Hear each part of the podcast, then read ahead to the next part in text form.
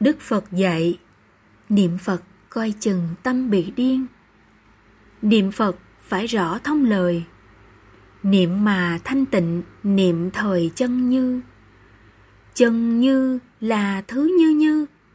Biết được như vậy, chân như của mình. Công đức lưu giữ cho mình là thứ chân thật tự mình biết thôi. Muốn về Phật giới thì thôi, thôi đi tất cả luân hồi bỏ ta. Lòng từ của Phật Thích Ca dạy nơi duyên giác mà ta không tìm. Lên non xuống biển khắp miền, tìm tánh thanh tịnh là điên chứ gì. Diệu Pháp nói rõ chi ly, mà không tìm hiểu cứ đi tìm hoài. Những người sanh tử trần ai, cũng như mình đó, hỏi ai làm gì?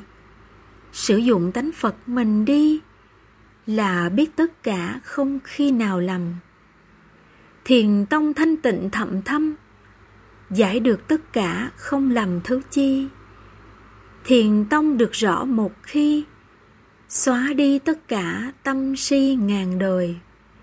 Làm người sống ở trên đời, chỉ cần thanh tịnh tâm thời hết điên.